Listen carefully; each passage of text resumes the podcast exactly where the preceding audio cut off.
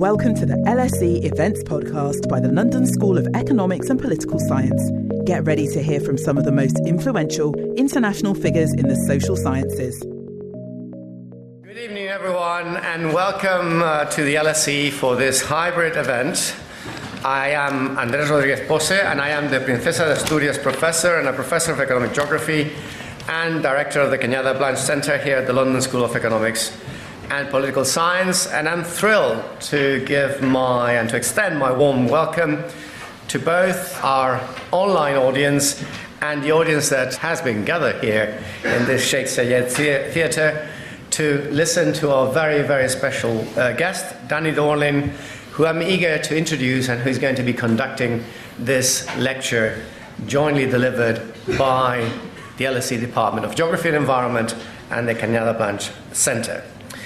So, Danny Dorling needs no introduction, but uh, for those of you that don't know him, he is the, or holds the prestigious Halford Mackinder Professor of Geography position at Oxford University, the University of Oxford, and he has had a remarkable career in which he has very much influence, and I wouldn't say influence, he has shaped the landscape of British and world uh, geography.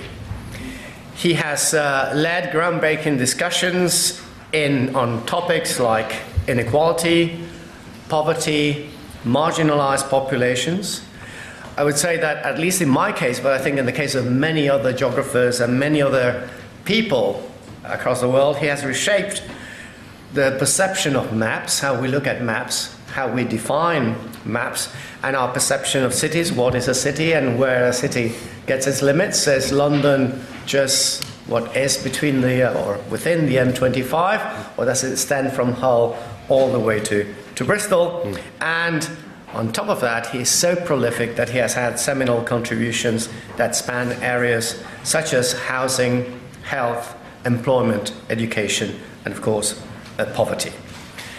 In addition to his academic work, Danny is a very frequent contributor to various media outlets, including The Guardian and The New Statesman. He also serves as advisor to the government and the Office of National Statistics. And among his extensive portfolio of books, he has notable titles like All That Is Solid, Population 10 Billion, So You Think You Know About Britain, Injustice, and of course, his seminal work about the 1%, which is, I think, fundamental here. Today, he will share insights about his latest work, this uh, book that I have here, and that many of you would be interested in reading because it's absolutely thrilling Shattered Nation, Inequality, and the Geography of a Failing State. And you will see which is the failing state. For those of you who are on X, uh, formerly Twitter, our hashtag for today's event is hashtag LSE Shattered Nation, and please tweet generously. It's good to get engaged in this sort of activities. And uh, please note that this event will be recorded and will ideally be available as a podcast, barring any technical issues that we may have. Hopefully, None, everything seems to be working adequately. As usual, we'll have a question and answer session at the end during which you can ask your questions to Danny Dorling. And if you're joining us online, simply use the question and answer feature located at the top left of your screen. Please include your name and affiliation, and we especially encourage our students and alumni to participate in this discussion. For those of you in the theatre, I will signal when it's time for questions. Please raise your hand and wait for the microphone to come to you. You have to state your name, your affiliation before presenting your question. We aim to include a variety of questions from both our online and in person audience. I would say that students will have preference, and when you're asking questions, please ask a question. So mm-hmm. please do the exercise of starting by saying who, what, when, where or to what extent, and it will make the whole thing far more dynamic. But you haven't come to talk to listen to me, you have come to talk to listen to Danny Dorling. So without further ado, I'm delighted to introduce and hand over the lectern to Danny. Danny, the floor is yours.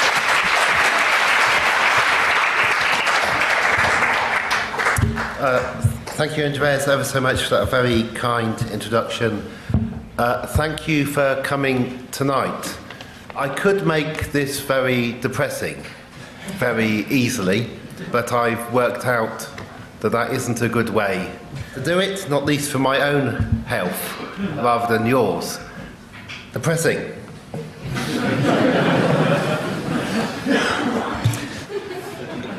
we were beginning to run out of names for books. I've written a lot of books with colleagues. About a decade ago, with Bethan Thomas, I wrote a uh, book, an atlas. Bethan did the maps, I did the words, called Bankrupt Britain. Well, that, that was a decade ago. So you get to a problem about what are you going to call a book about the state of the nation. Shattered was the best word that I could think of to describe what was happening. This was about three years ago when I began writing uh, the book, so I thought we were shattered then. And I thought my job then was to try to convince other people that we were shattered.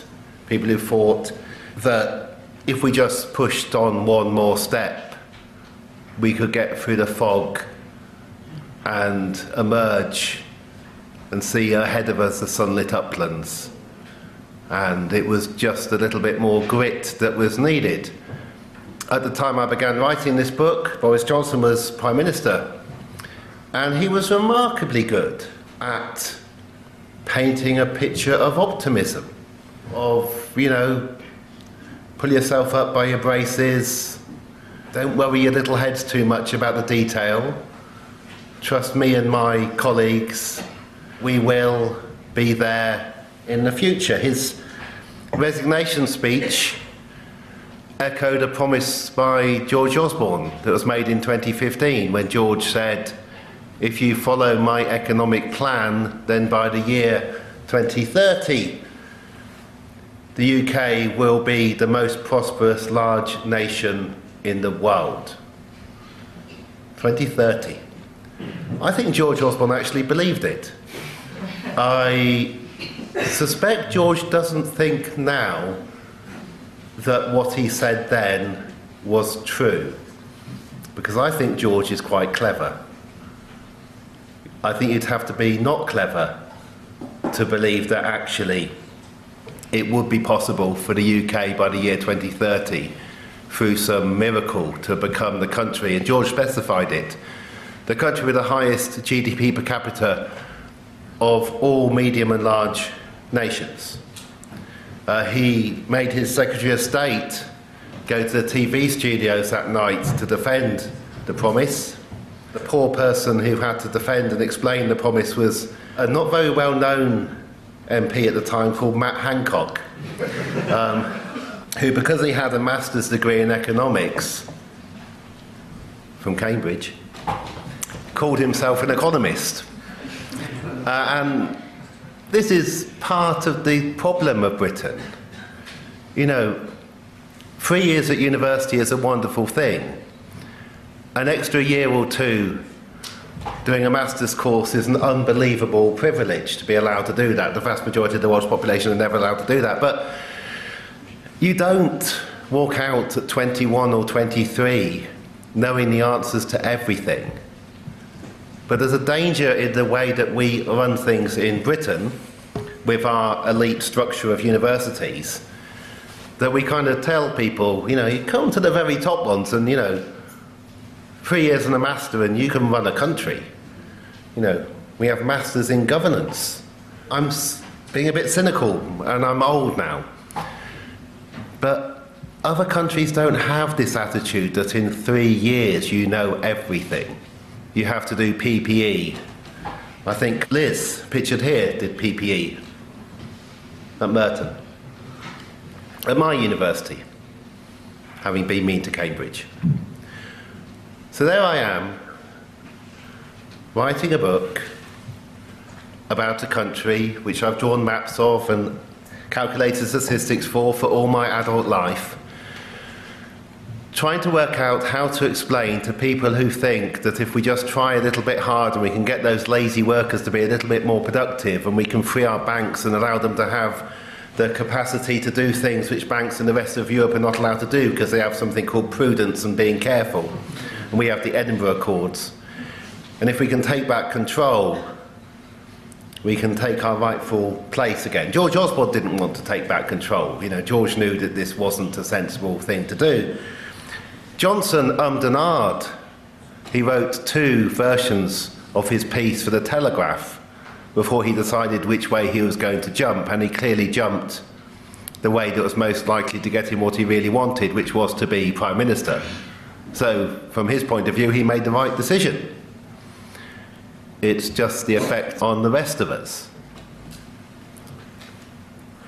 But he fell apart, slowly, painfully. He had a war. He didn't have to start it, which I did wonder at the time of the 2019 election whether he would have to find a small country somewhere where we needed to go in heroically to save things at the last minute in case people were concentrating too much about what was happening at home, but he didn't need to start a war, a war was started. He got a pandemic, which is great for blustering Churchillian type leaders who like being at the pedestal. And I'm being mean to him, but you can see I, I get a feeling for what it's like to be allowed to pontificate every day at 5:30 or whatever. Right. I've forgotten all their three word slogans. It's kind of like stay calm and carry on, wasn't it? Space, place, whatever. That's the geography GCSE curriculum. um, got some t- I apologise for that part of the curriculum. We can make it more fun. Anyway, nine point question. So, I'm writing this book, but as I'm writing a book about a country being shattered, those in charge shatter. There's a contest. The contest is won by Liz Truss. Liz paints herself as a, a hero of those from the underside. Liz Truss went to a really, really rough school in Leeds, a state school in Leeds, an appalling school in Leeds. Liz Truss went to the school that my mother went to, Roundhay, the most elite state grammar in Leeds. But it's easy enough if you mix with people who don't go to normal schools to imagine that there's something wrong with your school. Liz still believes, I think, that if she'd just been given more than 49 days, the miracle would have occurred. I mean, she has to, in a way. What does she do? Does she turn around and look at herself in the mirror and say, actually, everything I believe between the ages of about 23, 24, through to when at 55 Tufton Street they were wooing me because I was the new Messiah, through to when I got to sack the cabinet secretary and hire all my friends from these think tanks who had told us for years that if only if only we did what they said it would all be fine. And then those evil communist international bankers pulled the plug because there is a conspiracy there is a conspiracy against so there I am the lettuce has outlasted Liz and I have a manuscript which isn't really necessarily needed anymore because you know. You know that we have to borrow money at a higher rate than anybody else in Europe. You'll know last week that if you, like me, happen to follow the interest rate that we as a country have to borrow at is 5% for 30 years. Because we're not a safe country to invest in. So, what did I do with the book? I put anecdote in it to try to make it more fun, and I put hope. Lots and lots of hope in it because I, I thought, for many reasons, that was necessary. Because once you're at a position, and I'm assuming most of you think that things are very bad in this country, but you will in the next half hour. I've got nine more slides. No, you know, no graphs. I thought, well, one graph. One graph. It's very good for me, one graph. When things are as bad as they currently are, you need hope. When a lot of people don't agree that they're bad, then you need reality, description, explanation. You need to convince people who think, oh, the poor are just feckless. If they tried a bit harder, they'd be fine. That may not actually be the case, but I suspect most of you know that. So I put in anecdote about my own life, which I'll tell you a little bit about, and I put hope into this book, which has a very depressing title Failing, Not Failed. A failed state is a very, very different thing.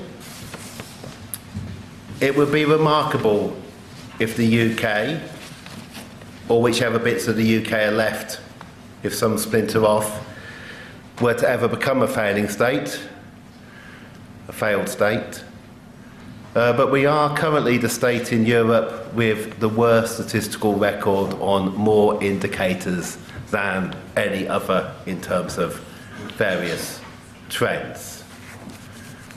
We're the only state to see life expectancy fall lower in 2015, 16, 17, and 18 than it was in 2014. The only one to see infant mortality fall at some point, sorry, rise at some points. And now I think there are only five countries in Eastern Europe with higher neonatal mortality rates than us. Stephanie Flanders in February of this year on Bloomberg News quoted the statistics that the poorest fifth of people in the UK are poorer than the average of the poorest fifth in Eastern Europe. We are peripheral. Why do you not feel it? You are unlikely to feel it if you're sitting in a lecture theatre in London tonight. Because we're so divided. We're so divided that for those of us who are better off, the issue is why can't I get the same kind of house that my parents had? Why do I have to have a smaller one that costs a million pounds? Right?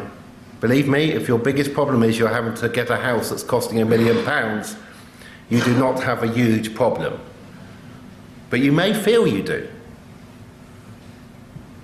It's because society is so divided that you can have a situation where things get this bad, and some people still don't accept that they're very bad. The book begins with a story of where I grew up. I was born in 1968 in the city of Oxford. My mum and dad lived on Church Cowley Road next to Cowley Centre. It was a respectable area, very respectable. They had lived and probably conceived me in a slum called Jericho because they were hippies on a road with reputed to have three brothels. So they had to move before this baby was born because you wouldn't bring a baby up there.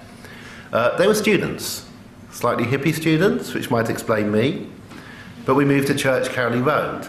Now, if you know Oxford, and it's unlikely you, you do, the road on which I was conceived, the tiny terraces now go for a million.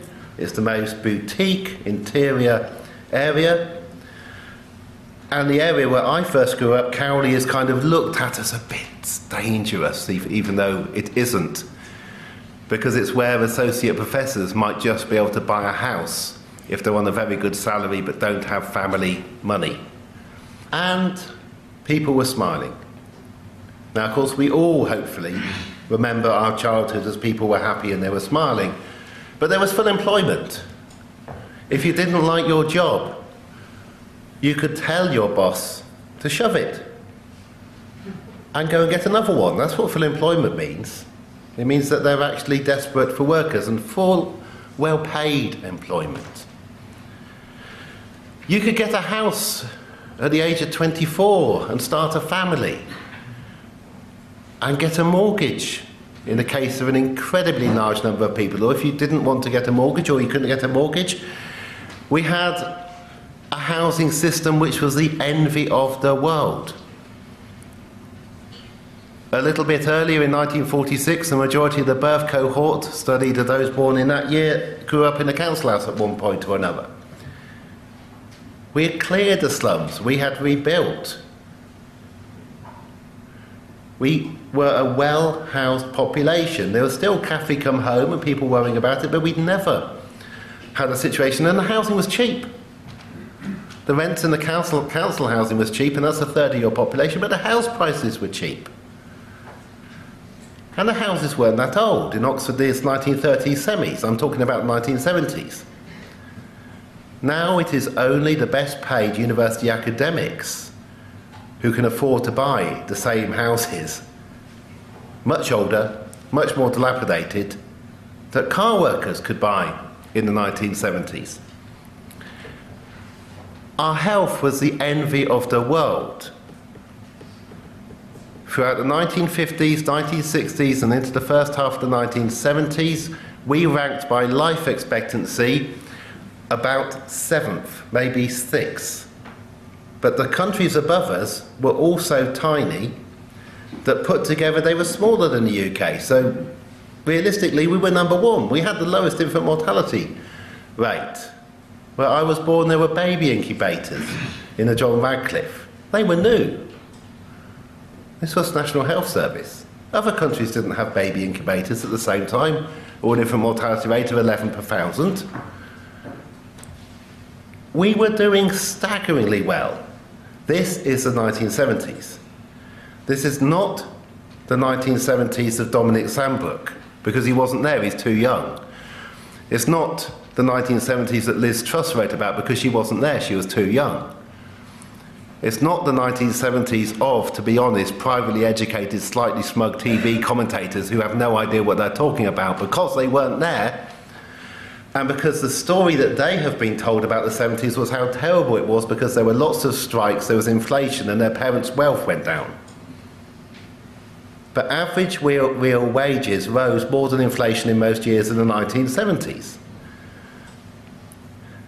And if the wealth of the rich goes down, is that really a terrible thing? It fell apart. You could argue 1974, 1977, I would argue 77, 1979.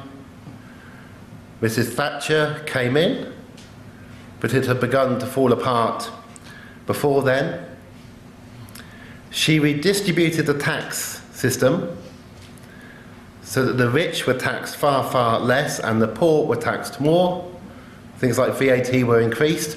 The overall tax burden when she left in 1990 was identical to what she came into in 1979. She didn't reduce taxes, she didn't raise them.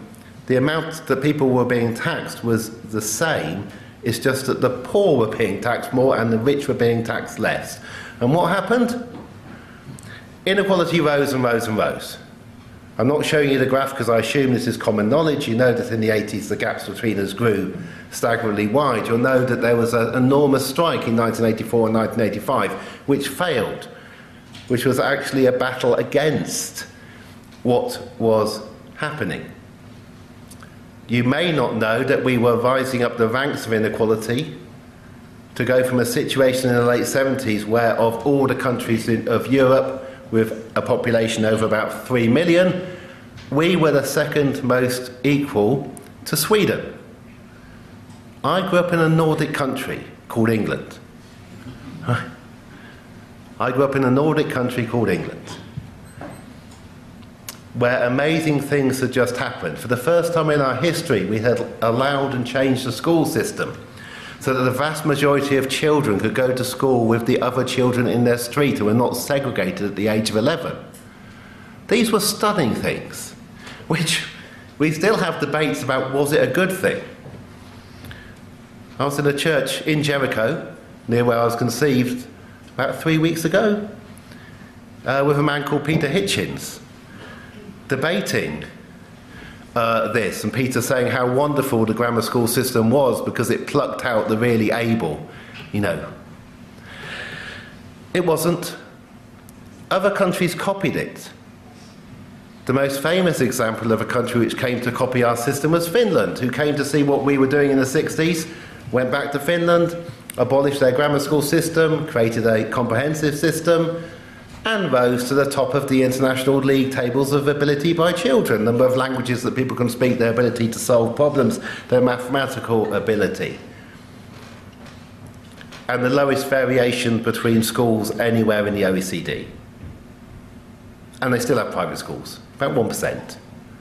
That's because you don't have to ban private schools. All you have to do is make school, state schools better.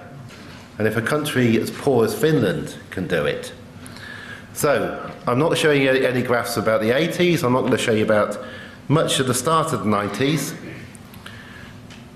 What I'm showing you instead is what happened since 1994, which is that inequality as measured by the OECD flatlined, essentially flatlined. But other countries were improving. Inequality has fallen in the majority of European countries. Not much, but enough for its progress and its hope. And I promised you hope.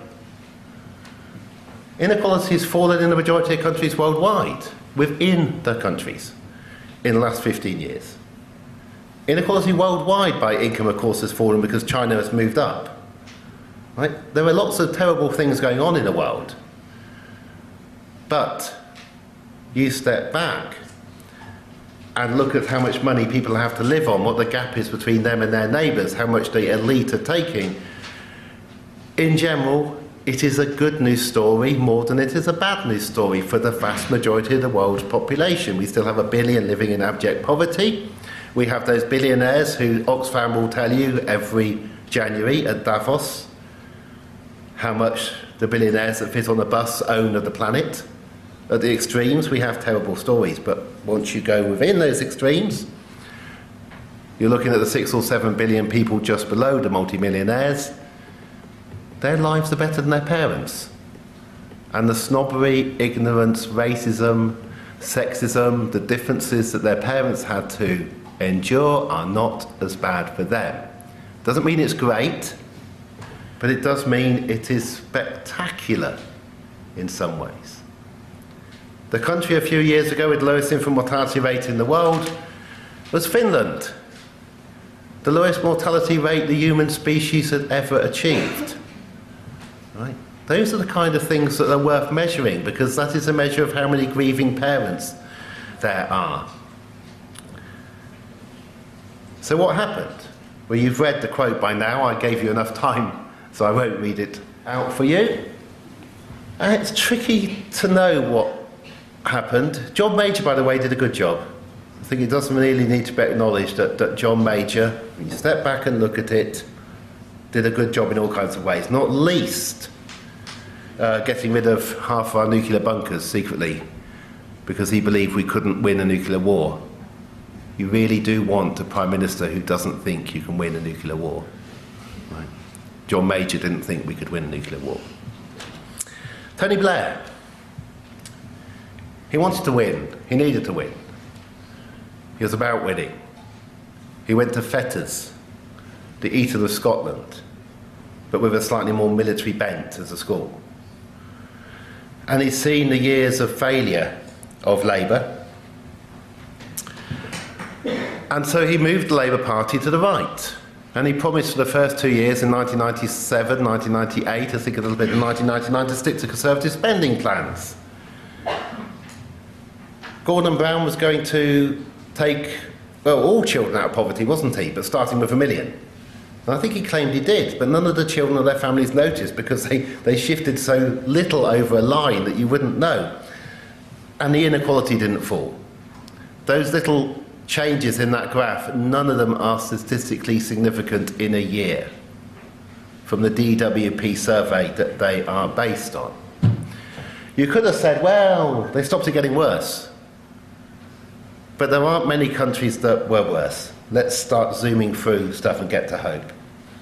So, the book, after starting off with anecdote and talking about the city of Oxford and what a place it was to live in and grow up when I grew up, goes through various places I've lived and how I noticed things falling apart. Now, the first one was easy. It was Newcastle. I turned up in 1986. I lived there for 10 years. If you turn up in Newcastle in 1986, when 60% of households had no work,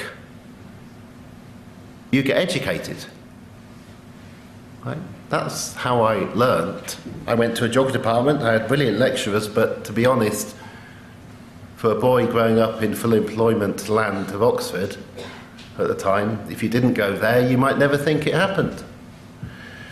What I've tried to do in the main part of this book is to take each of Beveridge's five evils and talk about them in, in a modern language because the word want, it's the name of one of the children in uh, Christmas Carol that William Beveridge picked for his report in 1942. Much better to call it hunger. 56% of children in the UK who have a brother and a sister, or brother and a brother, or sister and sister, are going hungry two or three times a month at least at the moment. Majority of children in the UK, in a family of three or more, most of three, are going hungry two or three times a week. Not peckish, actually properly hungry. We haven't had statistics like this since the 1930s. Hope. What can you do? Well, you can look at what other countries do, which we never do. You can look at the rest of Europe and see how they deal with issues such as how you provide food so that there is always food at a basic price you can pay for dignity. So you do not have to rely on food banks or soup kitchens the reason that Peter Hitchens and I were doing a debate about things like grammar schools in the church three weeks ago was to raise money for what they call a pantry in Jericho, in an area where the houses, the terraces now cost a million pounds, but people are going hungry. My favourite example in the book, maybe not the most realistic, you can look at France or Germany for what they do, that is Greece. I think it was 2014 when Greece brought in its most interesting price controls. Of course, it had already always had some price controls on food, basic foodstuffs that you can't charge more than. But I think it was 2014 when they, they decided that nobody would be allowed to sell a cheese toastie on the beach in Greece for more than one euro and 40 cents. The price of cheese toasties are controlled on the beaches of Greece. Uh, I think it's 20 cents more if you want ham in it. Frappuccinos, espressos. Coffee, whether hot or cold, with or without milk, the legislation is quite detailed. And not just at beaches, but at cinemas, at waiting stations at where the trains and the buses are, in, in all public places. Not just the food you buy in the supermarket having a control of the most basic so that you can just don't have to go hungry. But the food that you might like to buy and the drinks that you might like to buy if you want to go out to socialise so that you can still socialise. We still talk about such things as ridiculous, and they will, right? At the moment, we do. What do we do if the pound falls? What are we going to do if the pound falls? Most of our food is imported. Well, we can look there to do it. There are, there are numerous ways, and I'm going to end with the most effective way.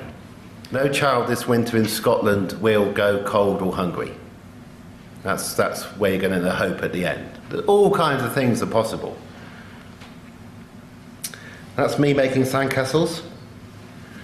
So if anybody wants to know how to make drip castles, you can do them for hours. The tide comes in and washes them away at the end. Squalor, precarity. I'm trying to be optimistic. That's why I've got the sandcastles in there.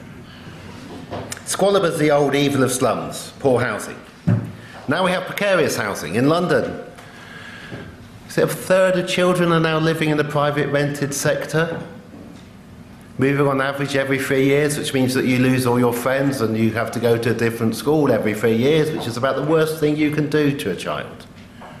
We never meant when we began to try to grow the private rented sector again, the sector that we destroyed because we didn't like slums, we never meant for it to become a tenure full of children. But of course it did.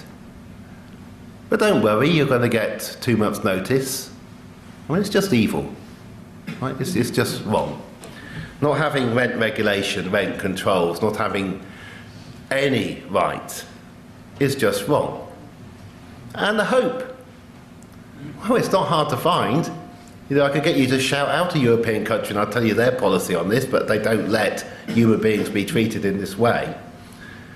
You pay your rent and you can stay. Oh, and they can't increase their rent by an arbitrary amount. It's basic, it's simple. Various politicians have promised it, it's been in manifestos, we still don't have it. It's easy. We have more bedrooms per person in the UK, in London, as measured by the 2021 census, than we have ever had. We don't have enough builders. We can't afford to buy the concrete. We can't get the iron girders to build 300,000 homes a year, even if we actually meant to do it, or we thought the building firms who have been so successful at lobbying Labour at their conference, even if you actually believed they would do it. But you don't need to. Housing's there. You just need to tweak with the tax system so that somebody who thinks they really need two second homes or a holiday home and another one might be persuaded that they don't want to pay that much extra tax and they might just get rid of that home that they only use for a few weeks a year. Doesn't take much. It would help to build housing for people in old age with no stairs near to where they live so that when you are stuck in a four or three bedroom house in London on your own and you're 75 and you're lonely, but you're there because it's near where your friends are, those who are still remaining, not the ones who died, and you can't pay for the heating, so you're going cold, but you stay in the house because you're going to give an inheritance to the children. What you need is nearby, very nice apartments, no stairs. If you get to my age, you'll understand about no stairs. It's just the beginning of why you really don't want stairs. But nearby, not what the Green Party say in Oxford, which is go to Newcastle. Right? That really doesn't work. It was fine for me at 18 to go to Newcastle. It was brilliant. It doesn't work for somebody in old age. You have to build some housing. But build the apartments for people who are old to move out. Don't force them. Just make it sensible. And the freeing up of that three bed family home then has a knock on effect for whatever the family that needed that home were living in, cramped, and that frees up another one. And before you know it, the person sleeping rough on the streets in Oxford can again live in that crappy bedsit on Leopold Street, which is where they lived their equivalents in the 80s and the 90s, which they cannot live in now because somebody's painted it and some students who are the children of multimillionaires from Silicon Valley are living there. Right? It's a chain. Idleness was the old evil of mass unemployment. Uh, mainly men, mainly of middle age. Uh, I've renamed it Waste in this book, The Wasting of People's Lives. We no longer have mass employment. We have the lowest rate of unemployment, I think, in Europe because you can't be unemployed because you would die. Uh, not quite, but. Well, you, do you know how much you'll get as a single person aged 23? You couldn't actually live on it. Which is why people do second and third jobs and jobs they don't want to do and things they really don't want to do. And we sanction people in, into this. And we have huge numbers of people doing jobs that they know are a waste of time, trying to persuade people to do things they don't want to do, to buy things they don't want to buy. It's not productive. Ignorance. The old problem about what our schools are doing, I think, has transformed into exploitation. Only Chile spends more on private education than we do. Only Chile does. The rest of, the, of Europe, the mainland, do not divide their children. You do not pay money so your children do not have to mix with other children. Let's be clear what it is about. Right? It's incredibly expensive. It's incredibly wasteful of teachers. Far more than 7% of all teachers are in those schools that 7% of children go. Teaching assistants, caretakers.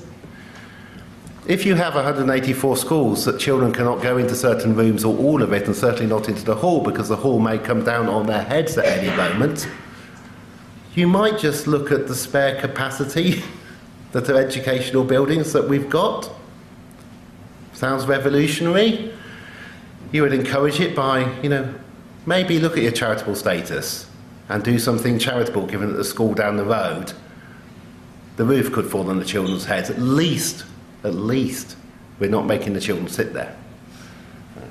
I'm not going to go on about universities and exploitation, just to say that the most controversial statistic in the book is the claim that the average fees for undergraduates in England and Wales are the highest in the world. People always want to say, oh no, they're higher in the USA. They're not. I won't go in they're not. I'll leave it at that. We've actually managed to beat the USA having the most expensive highest, highest education, higher education in the world. And that's the cap, 9,250. That's not the master's fees, unregulated, not the fees for doing a PhD. And what are they talking about at the moment? What are the grown ups in the room talking about? The sensible people, the ones who wouldn't listen to me and won't tell you. They're talking about lifting the 9250 because our world leading universities really ought to be able to charge 40, 50, 60,000 pounds a year because it would just reflect the quality of our education, wouldn't it? You know, that's where we're at. Disease and fear. There's five of these, so you'll, you'll be glad to see that I am rattling through them. We did very well with disease. We did very, very well. We faced a crisis in the 1930s. The middle class couldn't afford to pay the doctor anymore. The charity, charitable hospital sector was a mess, inefficient. The private sector wasn't treating the people who actually were ill. We still had workhouses. We got rid of them in 1948 at the same time as we established the National Health Service. And it worked brilliantly. But then we began to tinker with it, take it apart, introduce competition, the purchase the provider models, but a terrible act in 2012, which we have partly reversed last year. Fear, mental health, taking antidepressants. The statistics are all awful. Uh, if I was going to add one more graph, but I'll describe it to you. Do you remember when David Cameron introduced the concept of maximizing happiness and said he would make everybody happy? And he ordered the Office of National Statistics to measure it, to check. Uh, well, they did. And they measured life satisfaction, levels of anxiety, and so on as best as they could. ONS produces a series. It comes out several times a year about how happy we are. I'll, I'll do the graph with my hands. So this begins around about 2012 after Cameron said, uh, you've got to imagine Cameron, tie off, cufflinks on, Clegg, tie off, cufflinks on, Blair, tie off, cufflinks on, there's a pattern. Um, call me Dave. Must not be cynical, but, but it's part of the shattering, this kind of, you know, let's put it bluntly, the posh boys will save us. But it's kind of the last thing that happens before you finally go, no, that's not, that's not working. Happiness index. It rose 2013, 14, 15, 16. Partly because we were coming out from that crash of 2008 which was very bad for us. It stayed high in 2017, and you're thinking, how can people have been happy in 2017? That was awful. We had a referendum and everybody voted the wrong way. well, they didn't think that, right? 52% finally got what they wanted. And the other 48% thought that they were going to get what they wanted because, of course, you always turn these referendums around. That's what the rest of Europe does when people vote the wrong way, right? And there was a new leader of the Labour Party in 2015, and quite a lot of people liked him. Half a million joined his political party. Huge increase of votes in 2017. The biggest swing per year we've ever measured. Per year, okay, I'm cheating slightly because 1945 was 10 years from 1935, but 20, 2017 was unbelievable. So those folk who like Labour were happy. And those folk on the right who believed that really we simply had to let the market go unfettered and Britain would take its rightful place in the world because there's something naturally superior about us. And we know there is because we had an empire. And how could we have got an empire if we weren't born to rule? They were happy because their politics was coming in, because Tony Blair had moved the Labour Party to the right and squeezed the Conservative Party way, way off. It left the European Conservatives in 2014. It joined a group with Alternative for Deutschland and other fascists. We didn't notice. And then it kept on moving to the right. The Financial Times has measured, and with a set of academics from around the world, measured the political position economically of every political party in every rich country in the world and every middling country in the world, every party and the party that is economically most right wing in the planet is the Conservative Party of the UK. Right? That, if I was showing you graphs, you'd be sick of this and you would be worrying he's never going to stop. As you can see, there are, for free, if you're feeling cheated, Google Shattered Nation. There's a website. Uh, the 150 graphs which are not in the book are on the website for free. Why haven't I put them in the book? Two reasons. People don't buy books with graphs in them or read them. They, they are, we are a nation who does very badly at maths, problems that people don't like, like the graphs. And also, if you were to flick through the book and look at the graphs, you'd think, oh, he's just fixed this. Like, they can't all be doing that. Right? So, so I thought better, better not put them in. Okay, hope. And we do need hope. And we should have hope because, I mean, cynically, when you are, if you think of Europe as a class of 30 odd children, when you're at the bottom, the only way is up. Right? The Finns should be worrying. Right? But really, uh, more statistically, Scotland. We don't report on Scotland other than when somebody buys a camper van without the right receipt. Terrible co- corruption, that camper van. We did nothing in England that would even compare to that camper van. That's, that's what you know about Nicola Sturgeon. Uh, Nicola had two great aims. One was independence, uh, the other was getting rid of poverty. Nicola, I think she might be about my age, not my class. I'm a posh boy. She grew up in Glasgow in a normal family. She liked Wham. She didn't like poverty in a more serious way than Gordon Brown. So, during the cost of living crisis, the Scottish Government met every week in their equivalent to COBRA. They did various things to stop landlords being able to evict people, and they introduced the Scottish Child Payment, an extra payment. In Scotland, all children get child benefit, by the way. They call it the rape clause, which is why we don't have it in England for the third or fourth child. Uh, if you can prove you've been raped, you can get child benefit for your third child in England. In Scotland, they all get child benefit, but they introduced a special extra Scottish child payment of £10 a week for all children under six in any families receiving benefit. And then in November, they increased it once, but then in November of last year, they increased it to £25 a week for every child in your family under 16 if you are claiming any forms of welfare, which is two out of seven children in Scotland. For a family of three in Scotland claiming any kind of welfare benefits, that is £3,900 a year. Not tapered, nothing is taken away because you get that extra money. No child in Scotland this winter goes hungry or cold. Entirely affordable, costs far less than what most countries on the mainland of Europe are doing. They've made sacrifices, they're not looking after the old, they're not necessarily looking after other services as much as done. They decided to concentrate on the children in Scotland. What are we trying to do? We're trying to stop them doing it. Right? That only a shattered nation would you have a Westminster government going, we can't have that. It's unaffordable and what would be the incentives for their parents to go out and work or find work if they know their children aren't going to go hungry? That's where we are. That's where we've got to dig our way out of. So, hope. Two more slides. Sorry. Yeah, this is the moment, I think, when he realised that maybe. Anyway. Beta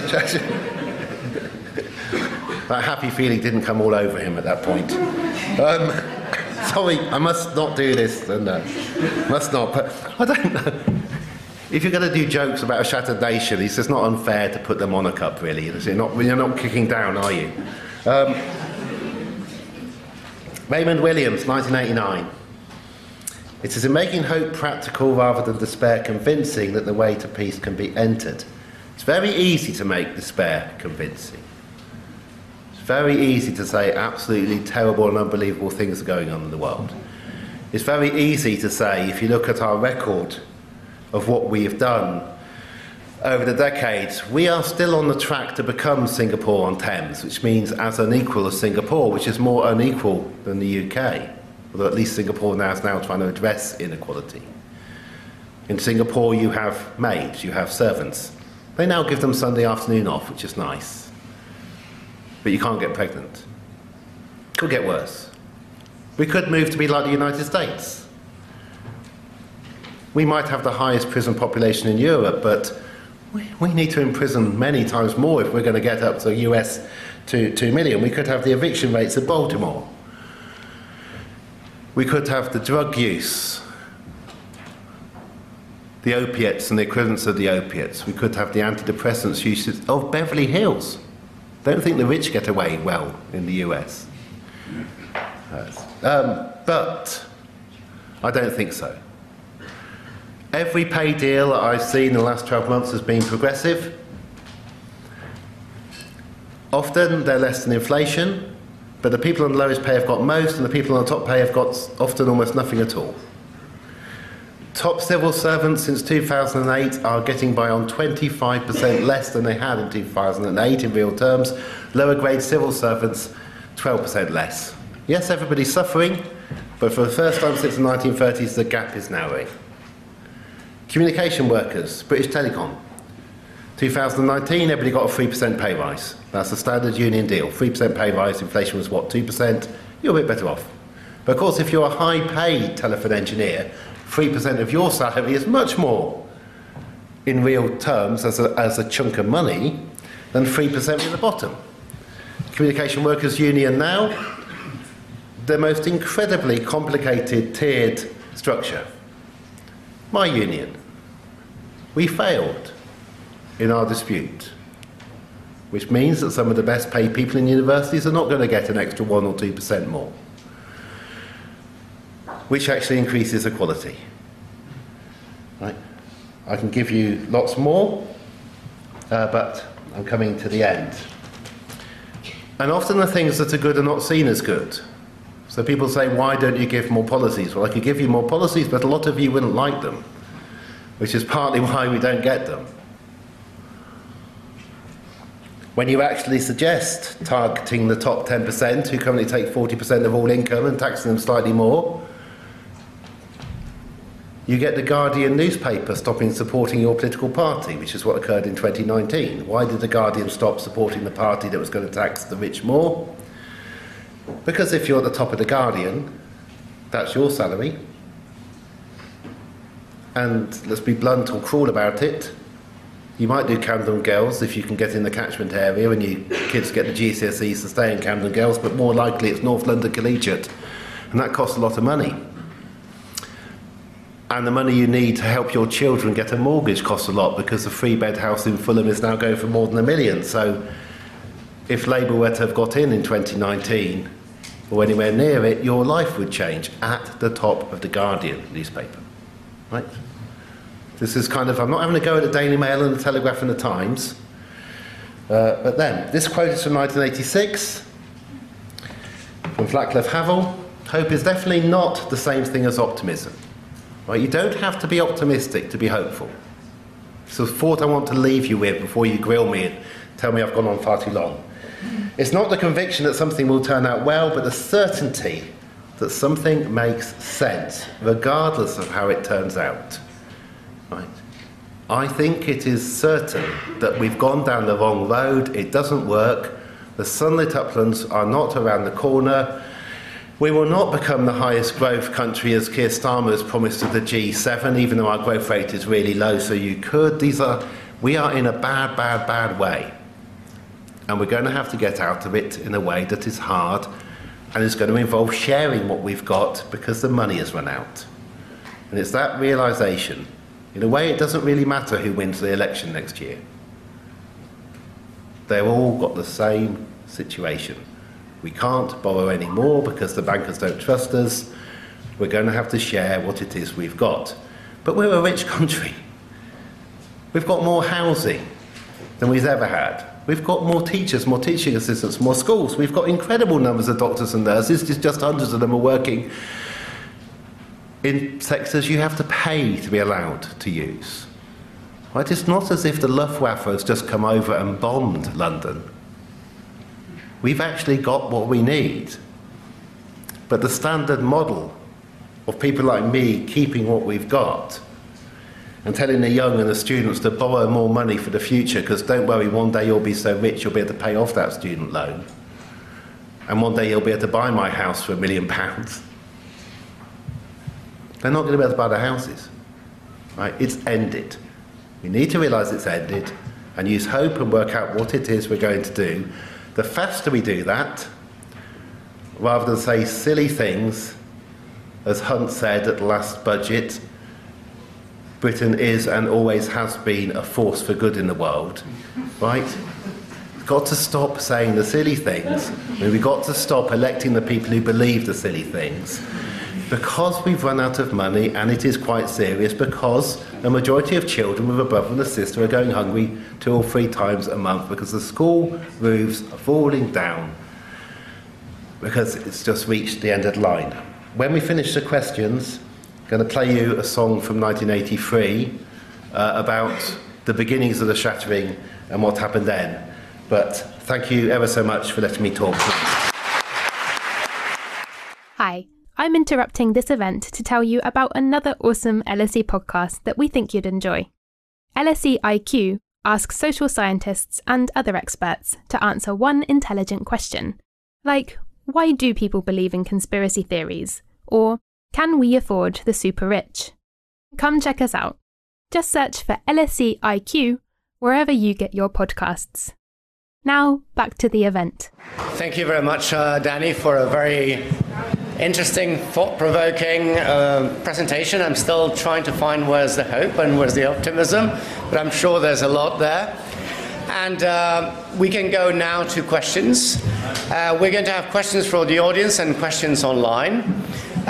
Uh, we're going to start with questions from the audience. Please state your name and your affiliation. And uh, anyone who looks like a geography student would have priority. So we'll start over there. yes, you, you are. Don't look uh, behind. So where's the microphone? Yeah. Hello, uh, my name is Katrin. I did my Masters in Inequality at the LSE. Thanks for a really interesting uh, lecture. Um, I'm wondering, You've noted that we need to stop voting for the people that are inflicting a lot of this, uh, these problems on our country. The problem is less focusing on poverty and bringing up the bottom, but focusing on the middle um, and relative poverty. I just wondered if what your thoughts were on that. Thank you. Yeah, one of my 150 graphs is done by Torsten Bell and the Resolution Foundation. And Torsten was very chuffed when he divided the population into 20 groups. And he has the most amazing rainbow coloured graph. Uh, but it isn't required because 19 of those 20 bars are going down, and only one, the top 5%, is getting better off in the latest year. So everybody is now being hurt this isn't like the 80s, where, where a third of society got much better off, almost doubled their living standards by the end. So, of course, they voted for the government loyally. Most people are worse off. Our cost of living crisis is now set to beat the worst one ever in recorded history, which is the 1798 cost of living crisis, which didn't end until 1822. We're actually on track to exceed that. We're not going to go back to 2008 for those who are poorest, things cannot get much worse. For people who are homeless, they can't get much worse, although you're going to be seeing more people on the streets in the months to come. That's on the dashboard of the Department for Levelling Up. I know it's happening. And of course, it's happening because rents are going up in their biggest increase ever. And why are rents going up? Because the landlords think that they have to charge more because their standard of living is going, is going down. So this is all about the middle and people quite high up. I have conversations with people who send their children to a private school who only just manage to do that, have to make all kinds of privations to do that, and who tell me that they're poor. Now they're not poor. They have enough money to make that choice, but they think that they are poor. But you've got a society with the hurts really, really spread out and then you've got a fearful group at the very top. A friend of mine keeps on asking me, who's very wealthy, why don't they pick up the pitchforks? I just can't understand it. Um, so you have fear at the top, fear that this will be taken away, fear that a wealth tax will be introduced by a government competent, uh, which the current one, you know, was, I'm hopeful. Um, there is no prime minister who knows more about the tax system and ways in which people might try and avoid paying it than our current one. He, well, what's he worked for, the, the companies he worked for, if you look at his record. If Rishi Sunak wants to be Disraeli, and he shows signs of it, hence trashing the environmental targets, you know, suggests he might actually want to not do badly at the election. I'm not in favour of that, but imagine if he stood up after the budget in the autumn, after Hunt in his last 30 seconds, rather than saying, Britain has always been a force for good in the world in our history. Instead, say things are so bad that we're going to introduce a sovereign Prince Charles levy, or whatever you call it, copied on the Spanish wealth tax. Only the very rich will pay it, it's temporary. And then Sunak stands up and says, and in fact, I'm the only member of this House who's going to pay it, but I very happily will pay it. What does Starmer do? What does Rachel Reeves do if the Conservatives were to do this? you can see I'm, I verge on optimism, you know, unlikely. But they've run out of money. When they gave BMW in Oxford a £75 million bung not to leave a few months ago, on the same day they cut the social security budget of the country by 250 million. And it wasn't because they were vindictive. They had to give that signal so that our interest rate wouldn't rise if it looked like we were splashing money around. Uh, so, yeah, this is way across the spectrum.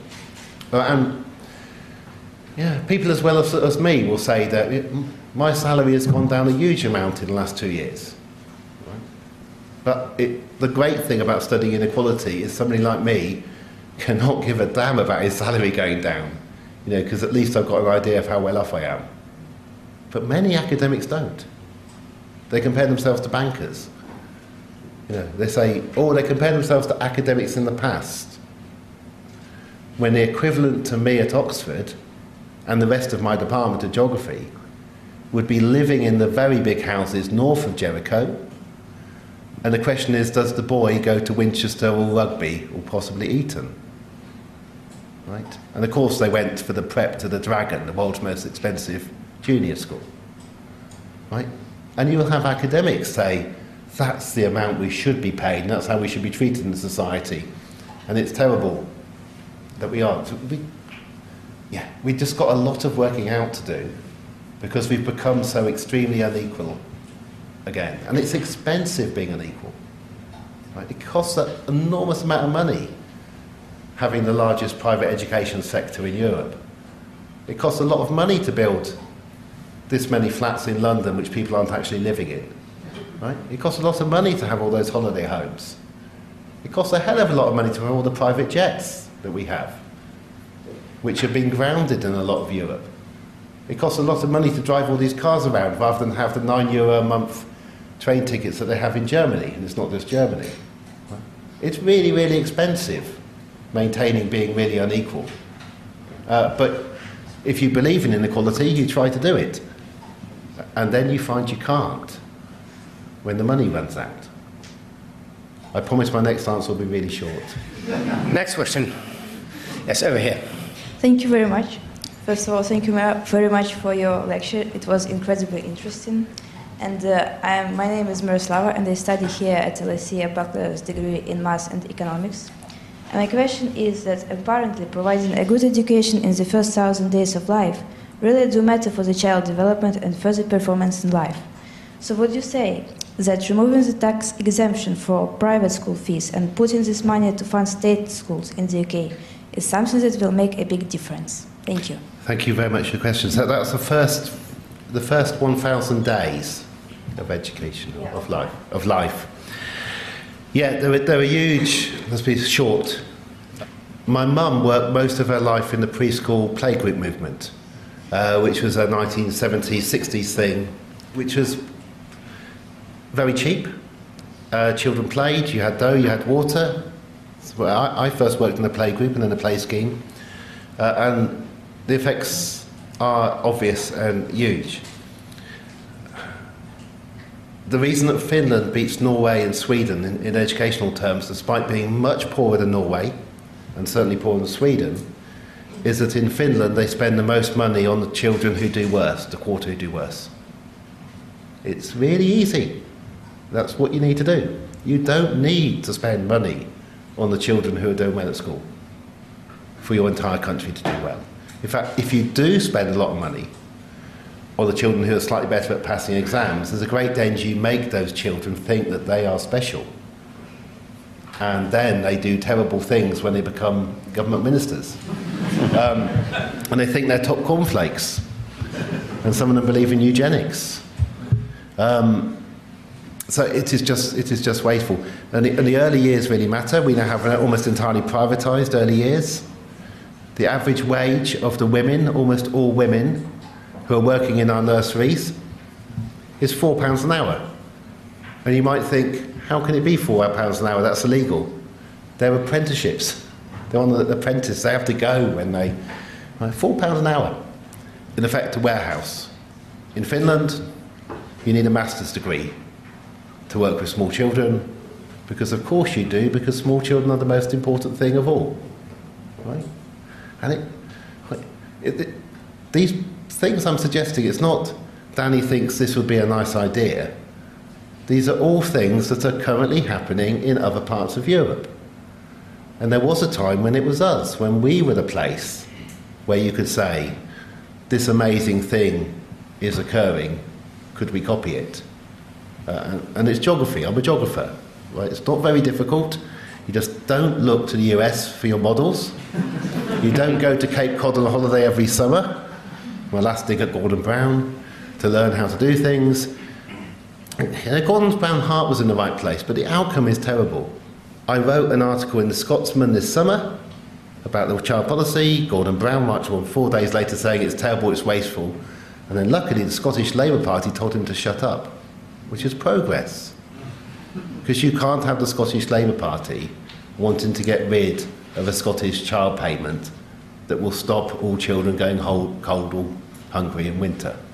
So there are lots and lots of signs of progress. There are lots of things that are turning at the moment. So, next question. You got a hit. I'm Thomas, and I recently studied politics, so not geography, I'm afraid. Um, Still time. Yeah. I think your example about um, Scotland and what they've done in, with child poverty there was quite striking. Um, and so, on that, do you think that sort of top down party political and government approaches are going to be the best way to make Britain better? Or do you think there's other sort of grassroots or union based approaches that will yeah. be more effective? Uh, top down can only do a few things, but they can do dramatic things uh, like, like that. But most of this is going to be bottom up. Most of it in the past was bottom up. When we, we, our last inequality peak was 1918. The turning around of that was incredibly painful in the 20s and 30s. Uh, but it was local decisions about where to begin to build housing, what housing to allow to build, whether to turn somewhere into a public park that everybody could use. It, this was all local fights, and it has to be bottom up. The example I have in the book is Slough. Slough went bankrupt, has to sell everything. It's thankful that we've academised the vast majority of secondary schools because at least local authorities can't sell the schools off. They'd be obliged to by law. Of course, Birmingham, the largest local authority in Europe, has gone bust and has to sell its assets by Christmas uh, to pay the wages. But the sorting out of Birmingham is going to be local. At the moment, we've sent in commissioners. There is no democracy in Birmingham. The councillors have no power. And it's not just Birmingham, there's two dozen others, and there's another two dozen to come. So the rebuilding is, is going to be local. And it can start doing things that cost no money at all. Uh, it, it is questions about how you're going to let people walk or cycle around the city, or whether you're going to let people with cars drive past others very quickly. Wales has just introduced 20 mile an hour across all the villages of Wales in one swoop. Uh, 30 mph is normal in Europe. 20 miles an hour, if you're hit at 20 miles an hour, you're almost certainly not going to die. If you're a child or you're frail or you're small and you haven't got any mass and you're hit at 30 or 35, you'll be seriously injured and the chance you'll die. It's lovely. Striving through a Welsh village is uh, joy. I mean, they're not very big, right? So it's not very long to enjoy this. But there's always somebody who's going at 20. And, so, and it's quite, you know, bang, you're down to 20. And you actually see the village, right? Uh, doesn't cost a penny. and it's local. Well, that was local to Wales. The 20 miles an hour campaign is the most local campaign, the most successful. Uh, huge amounts. London is mostly 20 miles an hour now.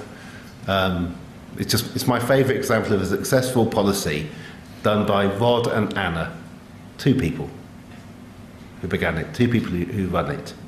You know, when people say we can't do anything, there's Rod and Anna, right? That's where 20's Plenty came from. And there are, I can come up with more, um, but you mustn't be up, up against the people from 55 Tufton Street telling you that would be no good because our economic models say that the faster the cars can drive through, the more money we'll make and we'll increase productivity and we'll get to the sunlit uplands. Right? Every country has people like that, but they control them better. Learn how to ignore them. Uh, do it. In, in Switzerland, the, the fines for speeding are proportional to your income. We've had footballers who've been fined half a million pounds for going 80 miles an hour. Um, all kinds of things are done, right? But we have a toad at Toad Hall attitude. Uh, oh, what did the government say? They're going to ban all new, all new 20 mile an hour limits will be banned, possibly, against even if the local parish wants it. You have to be at a low to actually have that suggested as a sensible policy. This, we're like the Texas of Europe. and they, and they, let's say, I can say because I'm English, and it's in the book. Uh, I have the Spiegel, I have numerous uh, quotes from German, French newspapers. They're not laughing at us. It's pity. The reports are full of pity. That, that's, and we mustn't get angry. We must recognise it's got to that point. There's a question coming from the top over there, a gentleman who certainly doesn't look like a geography and environment student, but please correct me if I'm wrong. I hope not to do that, but certainly not an environment student. But as a geographer, since it's my name, I'm not of the LSE intelligentsia, by the way, just a citizen of the world. Um, yes, the problem of, you mentioned hope and optimism. And my issue with those two terms is that from the amazing explanations you gave on, in terms of economics and the political and social infrastructure of Britain, do you think the crisis that has been mismanaged since, say, Tony Blair, the post New Labour, etc. Is there really a way out post Brexit for assuming Scotland goes to Europe as a member and you have Wales and England? Do you, in your experience, believe there's a way out of this scenario? Yeah. Um, David Olusoga is doing a brilliant series on the Union at the moment, uh, which, which, is, which is about this. Northern Ireland's are more likely to leave first, not, not least because Ireland's doing so well, uh, but also the unforeseen. You know, there was always a country that was going to leave the EU first. It could have been Greece with Syriza. But Greece had a land border with Bulgaria. Nobody realised until we left that if you've got a land border, it doesn't work. Uh, so we've kind of done Europe a favour um, in, in, a way. We've done some poor small country a favour that might have. No, nobody is arguing for leaving the EU now in any EU country. The equivalents of UKIP now uh, have very different stories. Um, look at the election in, in Poland uh, and what's going on. Um, it, I think, in, in a sense, I never wanted to believe this, but we, we needed enough crises you know, the banking crisis of 2008, the prolonged Brexit kind of slow death crisis, um, handling a pandemic very badly crisis. Um, hopefully not a sterling crisis, although, you know, who here thinks there won't be a crisis next year of a kind we haven't predicted yet because you're kind of used to crises. The turnaround last time, and you, you can't, history doesn't repeat, but it's all we have to go on was 1918. And it was 1918 across Europe, not in the US, but across Europe. The US didn't turn until the 40s. Because that war that we began in 1914 was supposed to last a few weeks. And it went on and on and on, and somebody had to pay for it. Uh, the only people who could pay for it were the very rich, they're the only ones with money. We were very subtle about it. We, they donated their houses to the National Trust and their wealth to the coffers. There was a revolution in Russia, trade unions rose up, the suffragettes rose up. But the, the, the series of crises, we had rent strikes, so we got rent controls coming in. But it was a time of crisis, and of course, the UK, England, is slipping in terms of being the richest country in the world, losing its empire uh, rapidly. And it may well be that you need a series of crises before the orthodox message that trickle down will occur that some people are genetically clever than others and need more spent on their education, that most people are feeble and useless. That model has to run all the way through somewhere, test it to destruction, before it begins to be accepted uh, that it isn't. The 1920s and 30s were two very painful decades. There's a man called Hugh Dalton who was doing a PhD at the LSE, and he was the only one who measured inequality. Uh, I mean, his PhD at the LSE at the time. And inequality halved between 1918 and 1939. Right? That was when we achieved most of it. Nobody think you all have the, the very nice Ken Loach story, and it's partly true. You know, the wonderful 1945 election. Most of it was done before then. Uh, Hugh Dalton actually became Chancellor of the Exchequer as a result of, of that election, uh, having been a PhD student at the LSE. So it may be that for a country, set of countries that have gone this extreme, you know, we overtook Portugal in 2009. We are only playing with Bulgaria now to be the most unequal in all of Europe. A, a country that becomes this extreme, the message is so ingrained amongst people who went to schools that taught them certain things and universities that taught them certain things. And you have a social group when they moved to London at the age of 21, as they all did, who learn certain things at dinner parties and groupthink believe it, that it really has to fail. And even then, they say it's a conspiracy of the international bankers. But it's failed. You know, we don't need one more. We don't need somebody playing games with the pound and the Bank of England to see how much money they can make. I, you know, in a really cold winter in January, where we're worrying about is the mainland going to send that bit of gas back to us? the one we sold to them because the market is the best way to distribute gas that heats people's homes. But I wish we hadn't done it. I wish we turned around in 1997 or 2005 or 2010 or there'd been a few more votes in 2017 or the Guardian newspaper hadn't had the stand it had in 2019 or even that Boris decided that he actually really wanted to go down in history like Winston and turn his party round during a pandemic when you could have nationalised the private hospitals. You know, because they would go bankrupt without that. Instead, we bailed them out. They couldn't operate in a pandemic. We bailed the private hospitals out. You could have semi nationalised the schools um, because it was a pandemic. The opportunity was huge. And the, people who could have really done it well would have been the Conservatives. Because they would just said as, as patriotic, you'd have put eight Union Jacks behind you, right? You come up with a right free, free word slogan. You obviously don't use the word nationalise, right? Boris could have done it. So, but somebody's going to have to do it.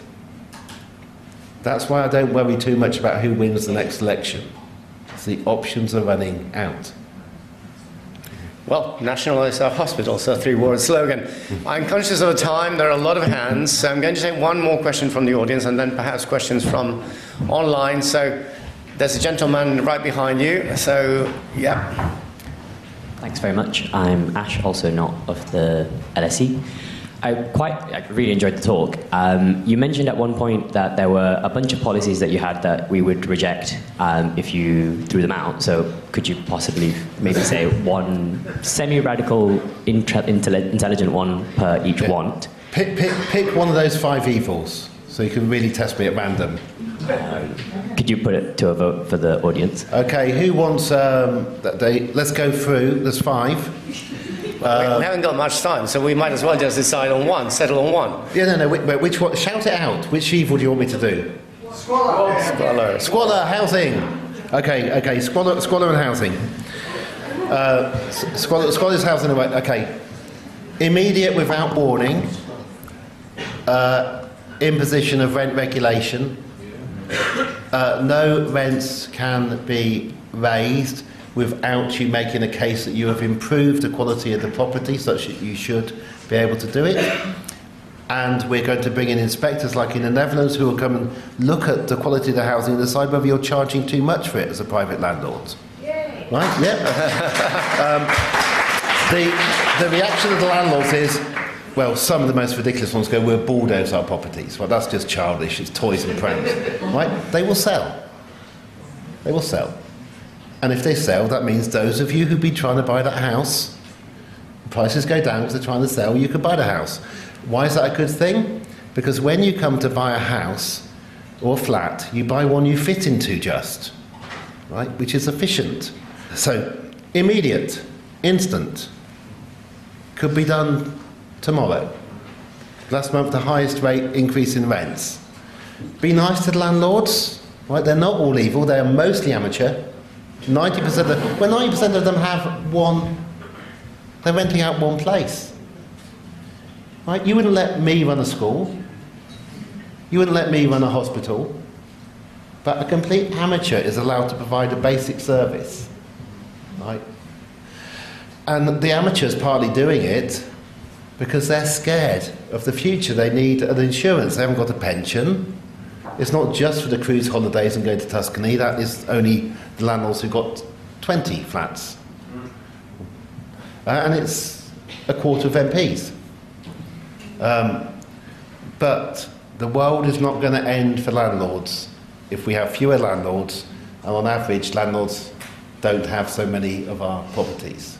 It is a really inefficient way to provide housing, having private landlords. You can have some, it's fine, um, but the 1980s that I grew up in was it was either students, and it was a great way of using really dodgy housing because middle class 18 year olds, you know, you've got to put somebody in, why not put them? Uh, you, I was in Benmore, then Fenham, then Lowheaton in Newcastle. Better me than somebody else. They're bulldozed now. Um, or top end professionals in London. You might just be here for six months or a year. Right? Private renting works for certain groups. It does not work for children in families. Right. Okay, questions from uh, online. So, who's got the questions online?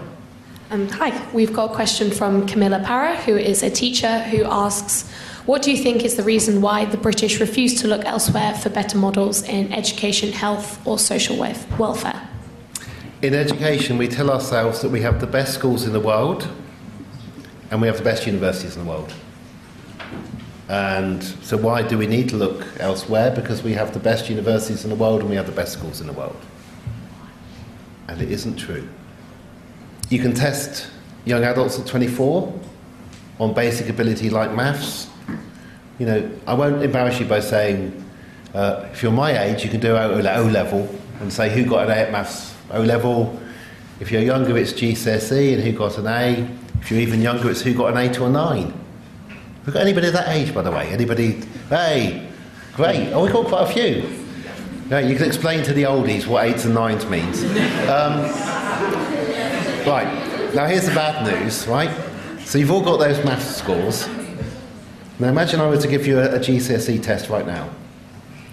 Um, you were trained to get the maximum score on the day. Across Europe, our maths ability is, is at the bottom. Um, but we tell ourselves um, that we're excellent, so we don't look, because why do we need to look? Because we've got schools that they should come and look at. Um, with healthcare, we tell ourselves that the NHS is still the most wonderful thing. We celebrated the Olympics. We don't actually look at Germany spending an extra billion a week, not 350 million, over a billion pounds or equivalent from euros. We tell ourselves the story about being great, and if somebody like me knocks it, I'm called unpatriotic. And if I'm sarcastic, and you know, because we did come second in the Olympics. Yeah, don't be mean. You know, I'm not athletics. So this is hardly having a go, but we do ensure that a very large number of sitting down sports stay, you know, in. Um, we're number one in the world for the online gambling industry. We make more money from online gambling than the USA, not not per capita in total, right? Um, it there's this patriotism thing. It's really tricky. I can do it with you. I'm white. I'm posh. I'm male. So, but if I wasn't, I couldn't joke about Britain's place in the world and the ranking quite as easily. And that's partly why we don't learn because we have this. There's something special about us, and if you don't understand that, there's something wrong with you. Well, thank you very much. Uh, we have to finish promptly. I'm sure that uh, Danny has been provocative enough. He has whet your appetite to read more of Shattered Nation. And he's going to be signing copies of the book in the foyer, yes, outside the theatre. So if you're really, really interested, just go, talk to the author, and you'll get the book signed. We'd like to thank Danny.